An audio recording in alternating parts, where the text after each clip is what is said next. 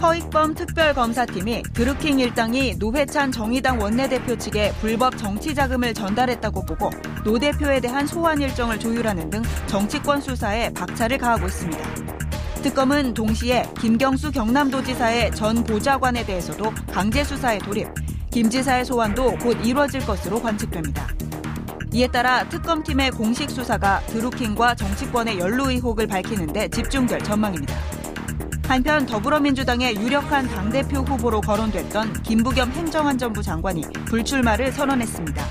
김 장관의 불출마로 이해찬 의원의 결정에 관심이 쏠리는 상황. 속도를 내고 있는 드루킹 특검 소식부터 더불어민주당 전당대회 전망까지 정치권을 뜨겁게 달구고 있는 이슈들 이슈파이터 2부 코너 희자매에서 진수희 전 의원, 최민희 전 의원과 함께 짚어봅니다. 이슈파이터 2부는 정치권의 든든한 언니들, 언니파 함께하는 시간입니다. 희자매 토크 시작하겠습니다. 진수희 전 의원, 최민희 청와대 정책기획위원 두 분 모셨습니다. 어서 오십시오. 네, 안녕하세요. 네, 제가 수요일을 기다립니다. 아, 예. 언니들을 기다립니다. 저도요.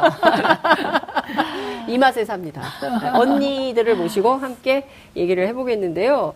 그나저나 아, 오늘 굉장히 안타까운 소식이 하나 있었어요. 네, 네. 어린아이가 어린이집 등, 그 등원길에 차에 있다가 7시간 동안 방치되다가 아유 네, 그러니까 정말 납득할, 네, 정말 납득할 수가 없어요. 저게 어, 4살짜리 아이인데 그러니까요. 총 9명이 차를 탔다고 예. 합니다. 그런데 8명이 내리고 1명이 없는 거를 예. 24살짜리 유치원 교사가 예. 확인하지 않은 게 가장 큰 문제인 거죠. 아니 근데 그 다볼 텐데요. 그러니까 등하교 할 때는 네. 반드시 교사가 타죠. 같이 예. 동승을 해가지고 다 네. 확인하는데 예. 뭐 어떻게 그런 일이? 네, 그러니까 납득이 안 돼요.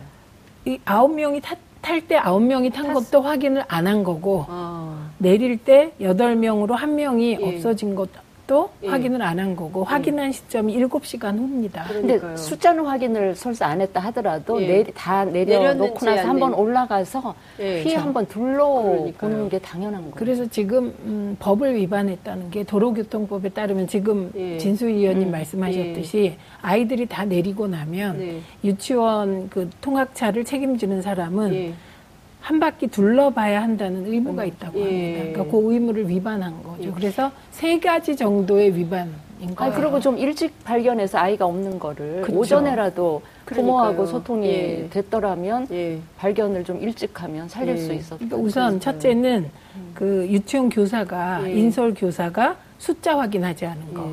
두 번째는 아이가 있는지 없는지 음. 통학차 내부를 마지막에 확인하지 않은 거.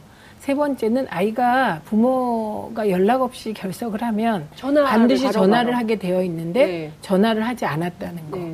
그러니까 요 세 개 중에 하나만 했어도 네. 아이를 살릴 수 있었다는 거죠. 아니 그러니까 대개의 경우는 그 어린이집 차에 그 선생님이 한 분 동승을 네. 하는데 이 선생님이 탔다면 안 탔으면 모르겠지만 기사님도 기사님이지만 탔다면 애들이 다 탔는지 다 내렸는지 반드시 확인을 할 텐데 근데 어떻게 그런 없죠. 조치가 없이 네. 이렇게 됐을까? 이게 대형 버스에 수많은 아이들이 그러니까요. 있는 것도 아니고요. 달랑 여덟 아홉 명 된 아이 못 지켰다는 거는 예. 진짜 근데 저런 사고가 해마다 그러니까요. 이렇게 나잖아요. 네. 그런데도 각 그 시설 차원에서 경각심을 가지고 체크를 아. 안 한다는 게 저는 너무 유감스럽고 저는 이런 사건을 접하면 네. 우리나라가 지금 저출산 문제 때문에 막 음. 출산 장려한다고 난리를 치잖아요. 음. 저는 출산 장려 못지않게 이미 낳은 아이들을 네. 공부 잘하는 거는 좀 제쳐놓고 네. 건강하고 안전하게 키우는 맞습니다. 것도 정말 신경을 많이 써야 돼요. 예. 근데 요거를 알, 좀 우리가 예. 저도 이거 확인하고 예. 깜짝 놀랐는데요. 예. 외부 온도가 23도씨일 때. 예. 이 차가 햇볕을 받잖아요. 네. 그럼 30분이 지나면 42도가 된답니다. 실내 온도가. 그래요. 탈 수가 없잖아요. 바깥에 네. 차 세워놓고 네. 예, 들어갈 때훅 네. 뜨거운 그러니까 제일 중요한 건 외부 온도가 23도씨일 때 이러니까 음. 어제처럼 기온이 뭐 34도, 30 이렇게 될 때는 뭐 한 5분 지나면 42도로 확 올라가고 4살짜리 아이는 견딜 수 없는 상태가 된다는 거예요. 그러니 그 엄마 아, 부모가 어떻게 했습니까? 4살짜리. 아유, 참 너무 안타깝습니다. 근데 정말 어떻게 해야 될까요? 이런 게 제도를 잘 정비해 놔도 또 구멍이 생기고 이게 제도만으로도 안 되고 도대체 어떻게 해야 제도 플러스 그 예, 제도의 운영 대상이 되는 예. 적용 대상이 되는 사람들이 예. 이제 교육 훈련 네. 이게 완전히 몸에 체화된. 예. 근데 이제 우리나라가 이건 또 다시 그 정책으로 가는데 예. 그 0세에서 5세까지 이제 뭐죠 이렇게 무상 보육 네. 시설에 데리고 아이들을 데리고 나오면 무조건 다 이제 무상으로 네. 뭐 집에서 키우는 아이 양육 수당도 음. 제공하지만 이렇게 갑자기 이거를 정책을 너무 단시일 내에 대상을 확대하다 보니까 현장의 시설이나 교사는 충분히 준비되지 않은 상태에서 너무 많은 아이들이 한꺼번에 음. 나오면서 이 안 그래도 서비스 quality에 대해서 학부모들은 불만이 많은데 더 이제 교사 서비스라든지 이런 질이 낮아졌고 또 교사들 충원하는 과정도 제대로 교육받은 교사보다는 단기 6개월 속성 과정으로 보육교사니 이 교사 자격증 갖고 현장에 투입되는 교사들이 많다 보니까 그런 교사들한테까지 정말 뭐 아이들을 기르는 뭐 인성 사명감 이런 걸 다 기대하기는 굉장히 힘든. 원장이 아홉 90명 정도 되는데 한 하루에 한 열댓 명 정도는 말 없이 안 오기 때문에 체크를 안 했다는 거거든요. 그거 자체가 잘못된 그러니까요. 거죠. 매일 아침에 딱 전화를 네, 해서 전화는 해야 되는 게 의무사이고요. 예. 그다음에 그 교육 말씀하셨는데 이게 작년에 광주에서 또 이런 그렇습니다. 일이 있었습니다. 네. 그래서 그때 교육을 강화하겠다고 굉장히 난리를 네. 쳤잖아요. 네. 근데 그 교육이 처음에는 좀 하는 것 같다가 꾸준히 지속적으로 이루어지지를 않았다는 거예요. 음. 그리고 요게 이제 관계되는 법안, 네. 그러니까 교육을 의무한다든지, 뭐 아까 얘기했듯이 그 아이들이 다 내렸는지 뭐 이런, 이런 거와 관련하여 의무, 의무화하는 법안, 비슷한 법안이 국회에 계류되어 있었다고 어. 합니다. 그러니까 국회가 민생 관련 법안은 빨리 점검해서 통과시켰으면 좋겠고요. 그러니까요. 이게 내년에도 또 이런 일이 일어난다면 정말 우리 어른들은 다 한강에 빠져야 되지 않을까 싶습니다. 그러니까요. 애기들을 정말 다 우리 해봤지만 네. 애 낳기가 얼마나 어우, 그러니까 네 살까지 키우는 과정이고 엄마의 애정과 땀과 눈물과 정말 그 모든 것이 네. 보상받을 길이 그러니까요. 없는 일이기 예, 때문에 네. 하루아침에 날벼락을 맞게 됐으니 이것을 참 어떻게 해야 될지 정말 안타깝습니다. 그럼 엄마 입장에서는 그 아이가 그 여러 시간 동안 네. 고통받았을 네. 생각을 하면 끔찍하지 않겠어요? 그러니까요. 그 세월호 엄마들 얘기를 들어봐도 음. 그렇고 사, 정말 이게 안전 안전 불감증이라고 해야 됩니까? 이게 안전 사회로 가는 길이 이렇게 어려운 어려운데요. 건지 정말 어려운데요. 다시 또 말씀을 좀 드리게 됩니다. 네. 전당대회 얘기를 좀 해봐야 될 것 같습니다. 김부겸 장관이 불출마 선언을 해서 이번에는 이해찬 전 총리가 오늘 내일 사이에 출마 선언할 거다라는 또 아, 기자들 사이에 정보가 돌고 있습니다. 일찍이 예견하셨죠. 일찍이 예견을 글쎄요. 네. 저는 이번 민주당 전당대회는 돗자리 진수희 언니 누가 최종 대표가 되느냐는 별로 뭐 네. 누가 돼도 다 친분이 되겠지만 이런 정도인데 과연 이해찬 의원이 아니냐. 출마 예, 이해찬 이냐 아니냐가 네. 훨씬 더 중요한 관심사가 네. 돼버린 상황. 그러니까 네. 마지막까지도 이해찬 전 총리는 김부겸 장관이 대표에 출마하라고 권유했던 것으로 알려져 있습니다. 음, 네, 아, 김부겸 장관한테? 네, 네, 권유했던 것으로 알려지고 있는데요. 어허. 근데 저는 김부겸 장관은 어, 제 불출마 선언이 사실은 예측되어 있었습니다. 일찍이. 그게 언제냐면 중앙일보 네. 인터뷰 할 때. 그러니까 네. 그때 그 문재인 대통령께서 놓아주면 나가겠다는 음. 식으로 얘기를 함으로써 네. 어, 대통령을 당대표 선거에 결과적으로 네. 끌어들이는 네. 거잖아요. 음. 그래서 그때 어, 그 일부에서는 되게 선수를 잡았다 이런 분위기가 있었는데 음. 어, 다수 민주당 지지자들은 이게 지금 뭐 하는 거냐 네. 이런 비판의 목소리가 더 음. 컸거든요. 그러니까 우리 같은 사람이 보기에도 뜬금없이 느닷없이 김부영 장관이 민주당 전당대회 대통령을 소환해버린 아. 이런 상황이 되다 보니까 뭐 굉장히 그 이미지가 좋은 분이었는데 이미지가 조금 이렇게 음. 구겨진 듯한 느낌이 없지 않고요. 결국 지금 불출마 이 선택은 본인의 어떤 자발적인 선택이라기보다는 불가피하면서 강요된 선택일 수밖에 없는 아, 강요 그러니까, 그러니까 그런 강요를 거죠. 스스로 만들어 그렇죠. 거죠. 스스로. 셀프 강요. 네. 그런데 뭐 이제 장관이고요. 네. 그리고 뭐 할 일이 여러 가지 있으니까요. 음, 그리고 뭐 많은 할 기회는 앞으로도 네. 얼마든지 네. 있을 것 같네요. 근데 그 이번 주 토요일이 민주당 그 당대표 후보 마감일이잖아요. 네, 20, 21일. 20, 21일. 양일간 이제 후보 등록을 해야 되는데 여러분들이 하셨어요. 근데 그 가운데 주말 사이에 김진표 의원이 사선이죠. 어, 유능한 경제정당론을 들고 나오면서 출마 선언을 했는데 김관영 의원, 김관영 네, 네. 대표가 미리 음. 그 유능한 경제정당론을 얘기를 했거든요. 바른미래당도 유능한 경제정당론이고 네. 김진표 의원도 유능한 경제정당론. 그래서 똑같은 걸 하겠다는 거냐. 근데 그건 예, 어떻게 다른 거냐. 이게 국민들은 궁금하실 것 같아요. 네. 근데 뭐 김준표 의원 입장에서는 네. 바른미래당하고는 뭐 경쟁이 안 된다 뭐 이 정도로 생각을 경쟁 상대가 아니다. 수도 있는 것 같은데 네. 아니 지금 경제가 문제가 워낙 심각하고 음. 당면한 과제들이 많기 때문에 뭐 경제 정당을 표방하는 정당들이 많으면 정책 경쟁도 되고 뭐 저는 나쁘지는 않을 것 같습니다. 네, 정책 경쟁을 근데 어떤 방향으로 할 수 있을까요? 그 그러니까 바른 미래당이 유능한 경제 정당이라는 네이밍을 잘하신 거죠. 음. 그러니까 김진표 후보가 바른미래당을 의식해서 그랬다기보다는 네, 유능한 경제 정당이 음. 본인의 그 특장 트레이드 마크였어요. 아, 네. 그래서 경제부총리도 했었고. 네, 그래서 이제 그렇게 한 것 같고 네. 국정기획자문위원장도 했잖아요.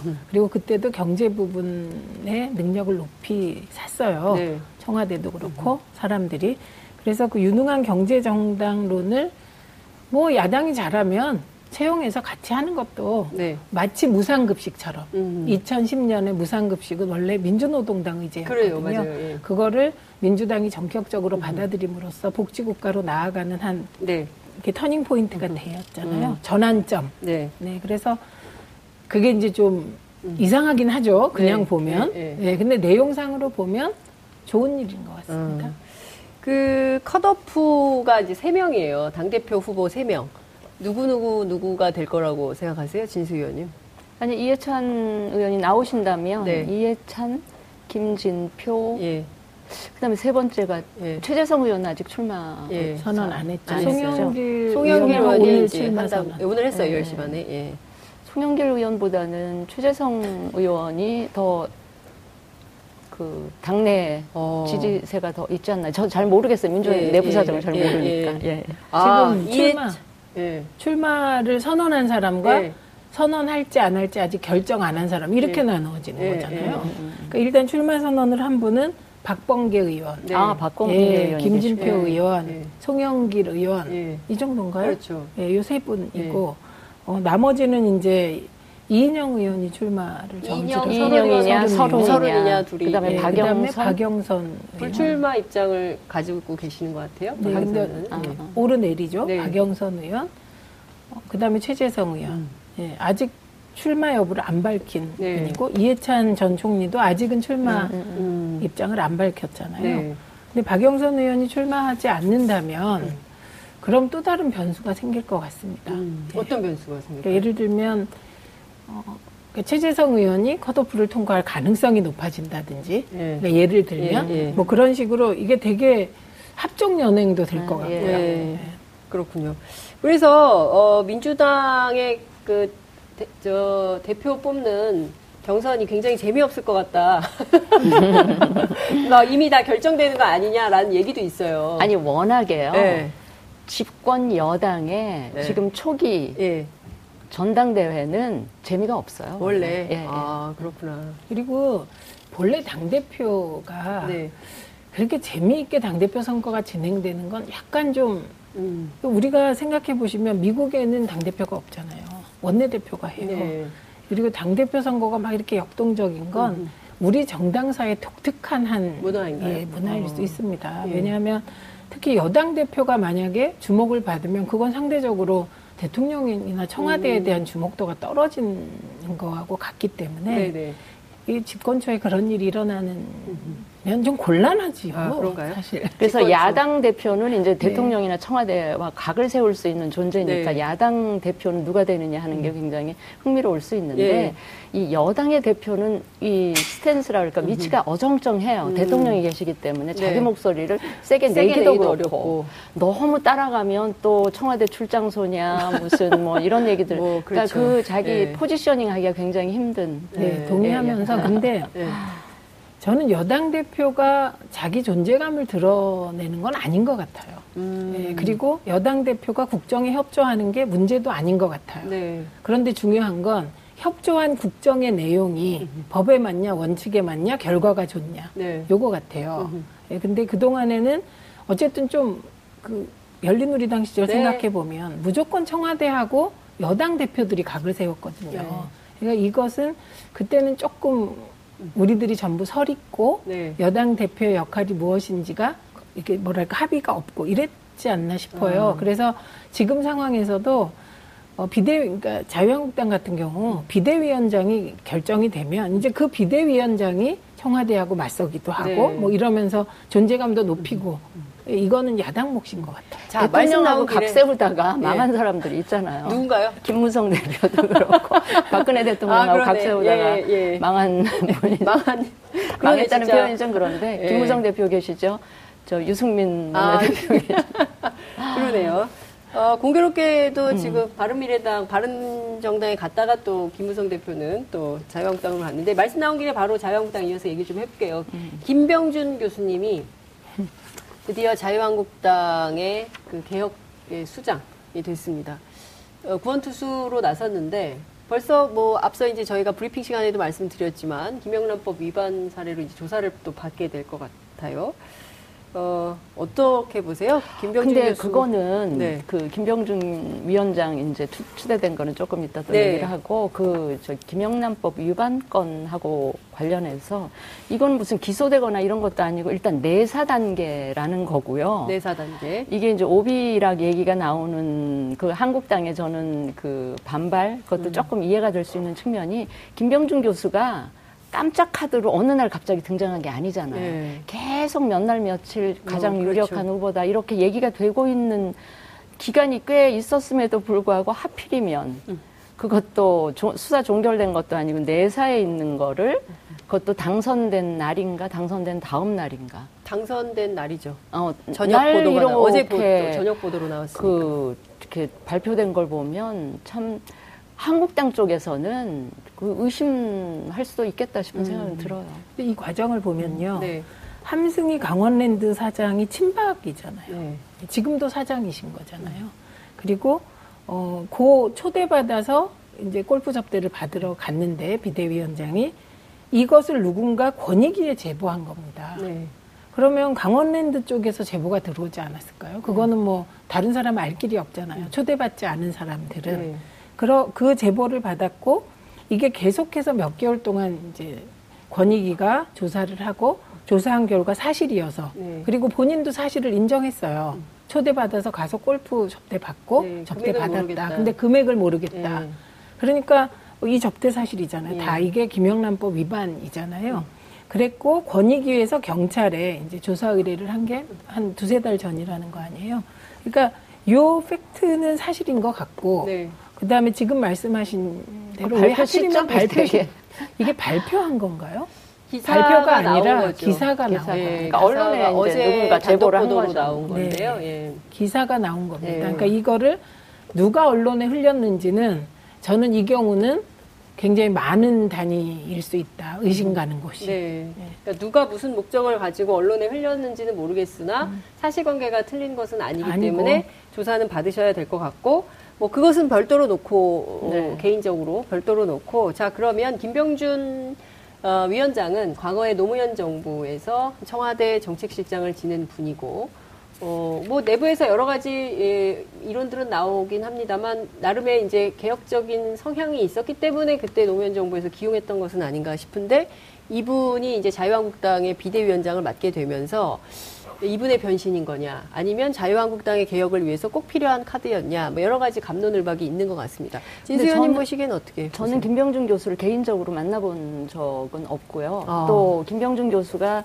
그 노무현 정부 그 내부에서 네. 다른 사람들과 어떤 관계에 있었는지는 음. 잘 몰라요. 그런데 제 그냥 짐작은 예, 지방 분권 문제잖아요. 그렇죠. 예. 이제 그 부분에 관해서 노무현 대통령하고는 굉장히 생각도 공유하고 가까웠고 한데 노무현 대통령을 모시고 있는 다른 참모들하고는 이분이 상당히 갈등이 심했었나 보다 음. 하는 그런 짐작을 하는데 하여튼 그 김병준 지금 위원장에 대해서는 두 가지가 있는 음. 거다. 예. 그러니까 전재수 의원인가? 예, 전재수 같이 일했던 예, 예. 분은 굉장히 심하게 음. 비판을 했는데 굉장히 탐욕적이고 권력욕이 무서울 정도로 있는 분 네. 이렇게 이야기를 한 반면에 본인은 이제 비대위원장을 수락하면서 이거는 그 진영의 문제가 아니고 음. 보수 진보 양 진영 양날개로 나라야 사회가 건강해지고 나라도 안정되게 발전할 수 있다. 그래서 자기가 가는 것이다. 이제 그 액면 그대로 그 말만 들으면 굉장히 선한 의지로 지금 한국당 비대위원장을 수락을 한 거잖아요. 그래서 저는 근데 권력욕이 있는 의도로 선택을 했든 정말 선한 의지로 선택을 했든 이 한국당의 비대위원장 자리를 제대로 해나가기는 굉장히 음. 그 어려운 일일 거고 과연 저 한국당의 고질적인 그 개파 음. 갈등의 파고를 음. 과연 넘을 수 있을까 음. 걱정이 많이 인적 되고 인적 청산 음, 음. 신호탄이 오르긴 했는데 인적 청산도요. 네. 지금은 많은 분들이 얘기하시지만 선거가 굉장히 그 한참 남았기 네. 때문에 총선 때는 공천권한을 통해서 인적 쇄신을 할 수 있지만 지금은 사실은 평상시기 때문에 네. 인적 쇄신을 하기는 굉장히 힘들 음. 것이고 우선 제도 개혁이나 나중에 총선 공천 때 적용할 수 있는 뭐 기준을 정한다던가 하는 네. 당의 네. 당원 당규를 정한다던가 하는 이런 일들은 하실 수가 있는데 이제 그렇게 되면 무슨 문제가 있냐면 네. 국민들이 보기에 그래도 간판이나 얼굴들을 많이 바꿔줘야 저 당이 바뀌어지는구나. 혁신하는구나. 그걸 이렇게 느낄 수가 있을 텐데 그냥 제도 개혁하고 당원 당규 바뀌고 이런 것만으로는 국민들의 신뢰를 회복하기는 굉장히 어렵기 때문에 이제 그런 문제들이 있는 것 같습니다. 네. 근데 당원 당규를 바꾸되 뭘 바꾸냐가 중요하죠. 네. 그러니까 이제 흔히 당원 당규 얘기를 하면 네.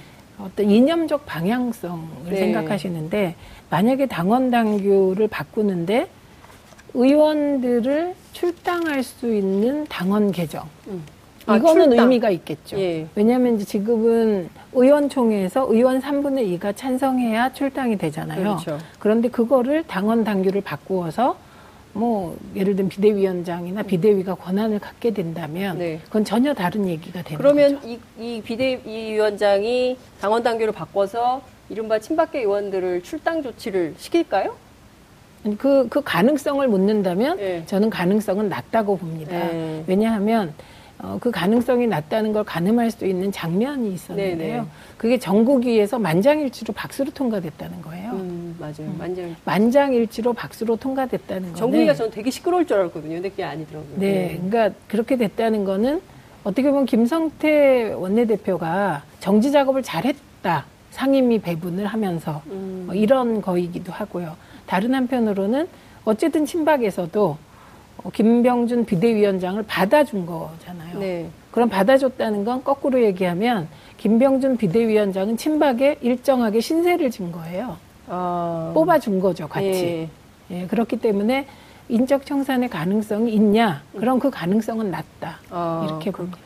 저는 네. 그 당원 당규라는 음. 것이 당원 당규를 고침으로써 내가 위험해질 수 있다 생각하는 순간 그 사람들은 그룹을 지어서 결사항전하게 돼 있거든요. 아. 그렇기 때문에 이 당원 당규 손대는 것도 그리 썩그 쉬워 보이지는 않고요. 예. 그 다음에 이 당원 당규도 그렇게 그 큰 무기가 되지 못하는 것이 음. 저 최근에 이번에 이제 상임위 배정하는 과정에 조금 아까 뉴스 브리핑에서도 그게 네네네. 나왔던 네, 것 같은데 네. 상임위 배정하는 과정에 뭐 그 문제가 됐던 의원들을 재척 사유가 있는 그렇죠. 의원들을 그 해당 상임위에 막 배정을 하잖아요. 근데 네. 그걸 떠나서 제가 알, 알고 있기로는 지금 한국당 당원 당규에 기소만 돼도 당원권이 정지된다는 조항이 분명히 있어요. 어. 근데 이게 어느 순간부터 지금 무력화되어 있는 거예요. 야, 기소만 되어도 당원권 정지 정지 가 되어 있으면 이 사람들은 지금 한국당 예. 소속이 예. 아닌, 아닌 거여야 되잖아요. 일정한 기간 동안 예. 뭐 1년 그 재판에서 무죄가 결정되기 전까지는 당원권이 정지가 되는 걸로 돼 있어요. 근데 어머나. 이게 어느 순간부터 안 지켜지고 있더라고요. 그래서 제가 어. 아는 것만으로도 예. 한 10여 명 가까운 의원들이 지금 기소가 돼서 재판을 받고 있거나 예. 2심까지 의원직 상실형을 받은 사람도 있고 오늘도 예. 어느 분 한 분인가 1심에서 예. 의원직 상실형을 선고받은 분인데 그분이 지금 법사위에 배정이 되어 예. 있더라고요. 이, 이완영 의원이요? 네. 그런 상황이니까 예. 모르겠어요. 본인들은 그 상임위를 희망할 때는 네. 나는 결백하다라는 네. 뜻에서 의도적으로 관련 상임위를 선택했을 수는 있으나 이거는 정말 국민들이 보기에는 국회의원 정도의 공인이라면 설사 자기가 억울하다 하더라도 그런 의혹을 갖고 재판을 받는 것만으로도 국민들한테 저는 죄송하게 생각을 하고 자제했어야 한다고 음. 생각을 하거든요. 네. 그래서 제가 당원 당규 아무리 고쳐도 음. 그렇게 무력화될 수 있다는 걸 아. 생각하면 아. 이 지금 아니, 김병준 비대위가 굉장히 딴 데는 몰라도 국회에서만큼은 법은 좀 지켜야 되는 거 아닙니까? 당원 당규를 국회의원들부터 안 지키면 도대체 누가 어느 사람한테 아니, 자신들이 정한 국, 국회법도 안 지키는데 정당의 당원 당규 지키는 완전히 뭐 그렇게 하겠어요. 아, 참 답답한 상황이네요. 그 말씀대로 네. 그 문구를 고칠 수 있을까? 네. 이게 1단계잖아요. 문구도 못 고치고 끝날 수도 있다. 네, 그, 그런 말씀이에요. 네. 고쳤다고 한데 네. 지킬 수 있겠느냐. 이 네. 말씀은 어, 비대위원장이 그러려면 어마어마한 권한이 부여돼야 되거든요. 네. 그런데 지금 친박 쪽에서는 관리형 비대위. 그렇죠. 그래서 3개월짜리 뭐 연말까지 이런 얘기를 하고 있거든요. 네. 그러니까 관리형 비대위로 규정되면 아무것도 못하고 음. 전당대회 관리만 하는 전당대회 거예요. 준비위원회 네, 역할을 하는 거거든요. 그런데 만약에 이제 김성태 원내대표는 계속 혁신형 음. 비대위다 이렇게 규정을 하려고 하거든요. 네. 그런데 이제 오늘 음. 5당 원내대표가 해외에 나갔거든요. 미국에. 네, 근데 아니 이분들은 참 친하신 것 같아요. 그렇게 막 싸우시다가 또. 근데 원구성을 아, 했으니까. 원구성을 했으니까. 같이 이제 손잡고 여행 가는 겁니까? 이거는 여행 같지 않아요. 조금 그거보다는 조금 목적성이 네. 뚜렷해서 네. 지금 한미 간에 네. 뭐 북미 정상회담, 한반도 평화뿐만 아니라 무역과 관련하여 여러 가지 통상 이슈가 있습니다. 네. 그런 거를 다섯 명이 같이 나가서 하겠다. 그리고 음. 정말 일정을 잘 짜면 이거는 되게 특이하고 새로운 음. 모습이거든요. 그러니까 협치한다고 그냥 네. 그냥 예쁘게 한번 봐줄 수도 네, 그런데 어, 만약에 이번에 이제 홍영표 원내대표가 통 크게 상임위를 예. 양보를 했고 지난주에 말씀하신 네, 그래서 이게 통큰 양보 진짜 예. 통큰 양보 예결위원장이 예. 야당인 거는 저는 처음인 봤어요. 것 같아요 예결위원장 야당 네, 그래서 어, 그렇게 해서 다섯 명이 정말 의미 있는 음. 그 미국 일정을 하고 네. 그러면 김성태 원내대표에게는 그게 힘이 되는 거죠. 음. 어, 거꾸로 네. 국회를 협치에 의해서 잘 이끌어감으로써 권위가 부여될 수 있는 이제 그런 것이죠. 아니면 지금 자유한국당에 권위가 없는 거거든요. 네. 이 권위의 공백 속에서 권위를 누가 어떻게 만들어 나가냐가 지금 과제이죠. 자, 그러면 당이 자유한국당의 주도를 김성태 원내대표가 하는 겁니까?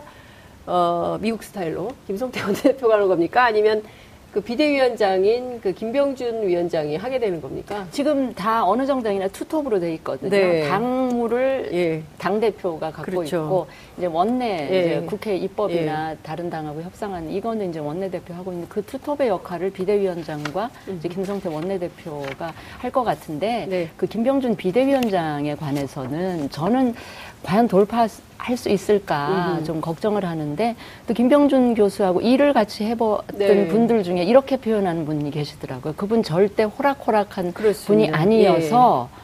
어, 굉장히 독하게 일을 그렇죠. 해낼 거다. 뭐 권력이 손에 들어오는 순간 만만한 분이 아니다. 아, 그런 얘기를 저도 들었어요. 그러니까 권력 의지가 있다는 네. 건 저는 뭐 운영되기에 따라서 긍정적일 수도 있다고 생각합니다. 네. 그래서 그 권력을 어쨌든 그 권력이 어떤 권력이든 음흠. 비대위원장이잖아요. 네. 그러면 할 수 있는 역할을 차지하는 가실 거다. 음흠. 뭐 이렇게 보입니다. 네. 아유 벌써 시간이 다 됐지만 음. 그래도 이거 꼭 여쭤봐야 될 것 같은데요. 음. 그 드루킹 특검 선거 아. 전에는 굉장히 뜨거웠는데 지금 사실상 많은 국민들이 아 그게 있었나 맞아 드루킹이 있었지 이렇게 생각을 하실 것 같은데 지금 노회찬 원내대표가 다시 거론이 되면서 주목을 받고 있습니다. 드루킹이 5천만 원을 건넸다는 건데요. 이게 사실이면 어떻게 되는 겁니까? 사실일까요? 저는 사실 드루킹 특검 성사되기고 나서 네. 별로 네. 그렇게 기대를 많이 안 했었는데 최근 상황을 보면 네. 되게 드루킹 특검이 소리 없이 조용히 일을 열심히 잘 하고 있는 것 같다라는 저 개인적인 인식입니다만 예. 어, 그래서 앞으로도 좀 조금 기대를 점점 갖게 하고요. 저는 그 지금 노회찬 의원이 터져 나온 게 제, 저로서는 굉장히 뜻밖이고 네. 이게 어떻게 결말이 날지 굉장히 궁금하기도 한데 저는 그것과 더불어서 이 드루킹 특검의 조사 대상에 이 초기 수사를 담당했던 경찰 있잖아요. 네네. 경찰도 이 수사 대상에 저는 반드시 포함을 시켜야 음. 된다고 생각을 합니다. 수사 대상에 지금, 포함돼야 된다. 지금 이 시점에서 와서 보니까 초기 경찰 수사가 부실 수사 수준이 아니고요. 음.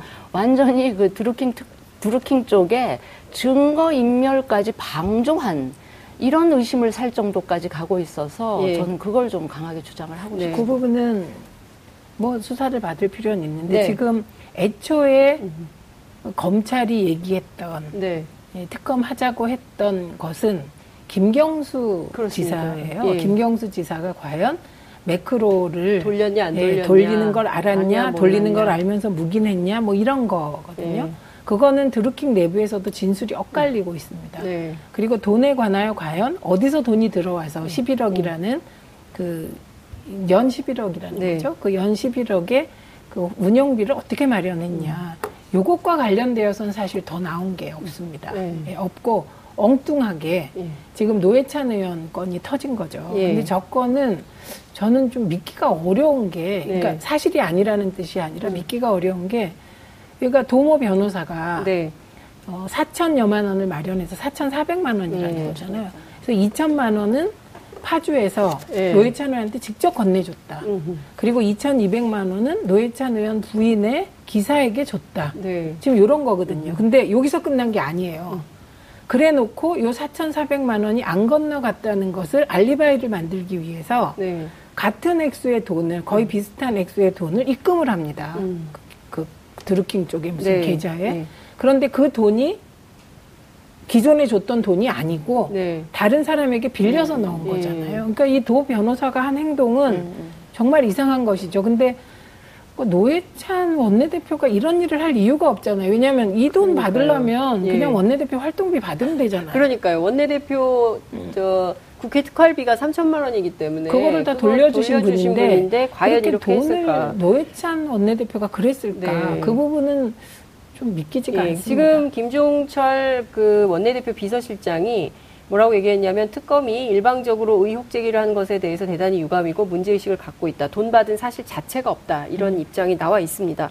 어찌됐든 지금 불거진 상황이기 때문에 이것이 어떻게 진행되는지는 어, 희자매 언니들이 계속 네. 추적하시면서 어, 다음 주에 또 말씀해 주시면 좋겠습니다. 오늘 네. 말씀 여기까지 듣겠습니다. 네, 고맙습니다. 감사합니다.